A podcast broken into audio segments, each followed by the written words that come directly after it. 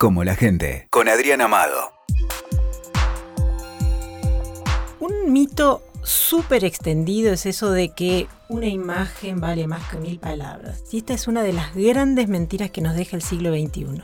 La imagen nos da la sensación de que asistimos al directo, pero no podemos olvidar que una imagen, pensándolo en una foto de estas tantas que circulan en los medios de comunicación, es o una condensación, porque ah, captura un instante de lo que es un evento mucho más duradero, o es sustitución. ¿Viste esta cosa de que un gatito es la imagen de la ternura, un viejito la imagen de lo vulnerable, un pobre la imagen de la injusticia mundial? Justamente ahí es donde está el poder de manipulación de la imagen. Y estamos en una época en donde eso es súper fácil, no solamente porque cualquiera pone a circular una imagen de cualquier origen, sino porque es fácil intervenir una imagen borrarle una cosita, agregarle otra, pero esa incluso te diría es la manera más torpe de manipulación porque se nota bastante. La manipulación más, más eh, peligrosa y la que estamos asistiendo a estos últimos tiempos es la manipulación por uso de, una imagen que no corresponde a aquello que está transmitiendo. ¿Qué te estoy diciendo? Eh, hay un evento de represión, entonces aparecen fotos súper crueles de represión con el subtítulo de miren qué está pasando. Y resulta que la imagen tiene unos cuantos años. Lo que pasa en este siglo es que eso de, lo que vale mil palabras ahora es la emoción. ¿Y quién te va a desmentir la emoción que sentiste cuando viste esa foto que te impactó? Pero lo, loco de estos tiempos es que nos pasamos creyendo en cosas que no vemos.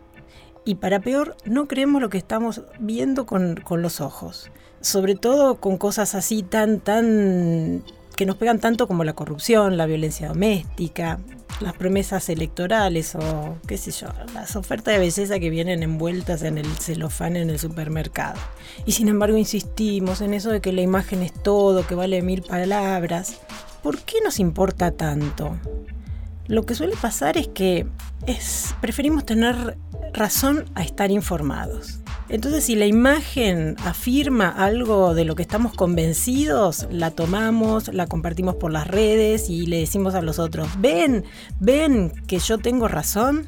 Informarse es un poquito más trabajoso, aunque en estos días solo te demande usar el botón derecho del ratón, poner la imagen en el buscador de Google y verificar si efectivamente esa imagen de ese viejito reclamando por sus derechos en las plazas es efectivamente de alguien que está pidiendo en este momento.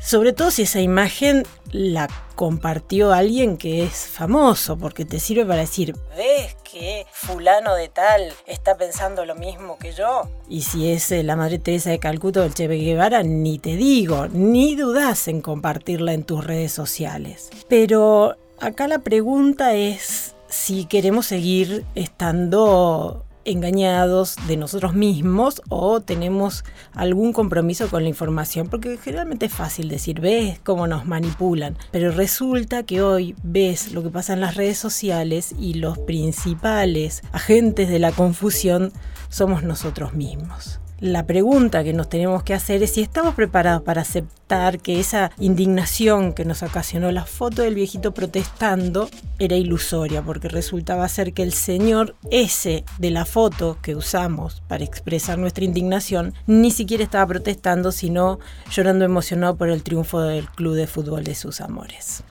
Escuchaste como la gente con Adrián Amado, WeToker. Sumamos las partes.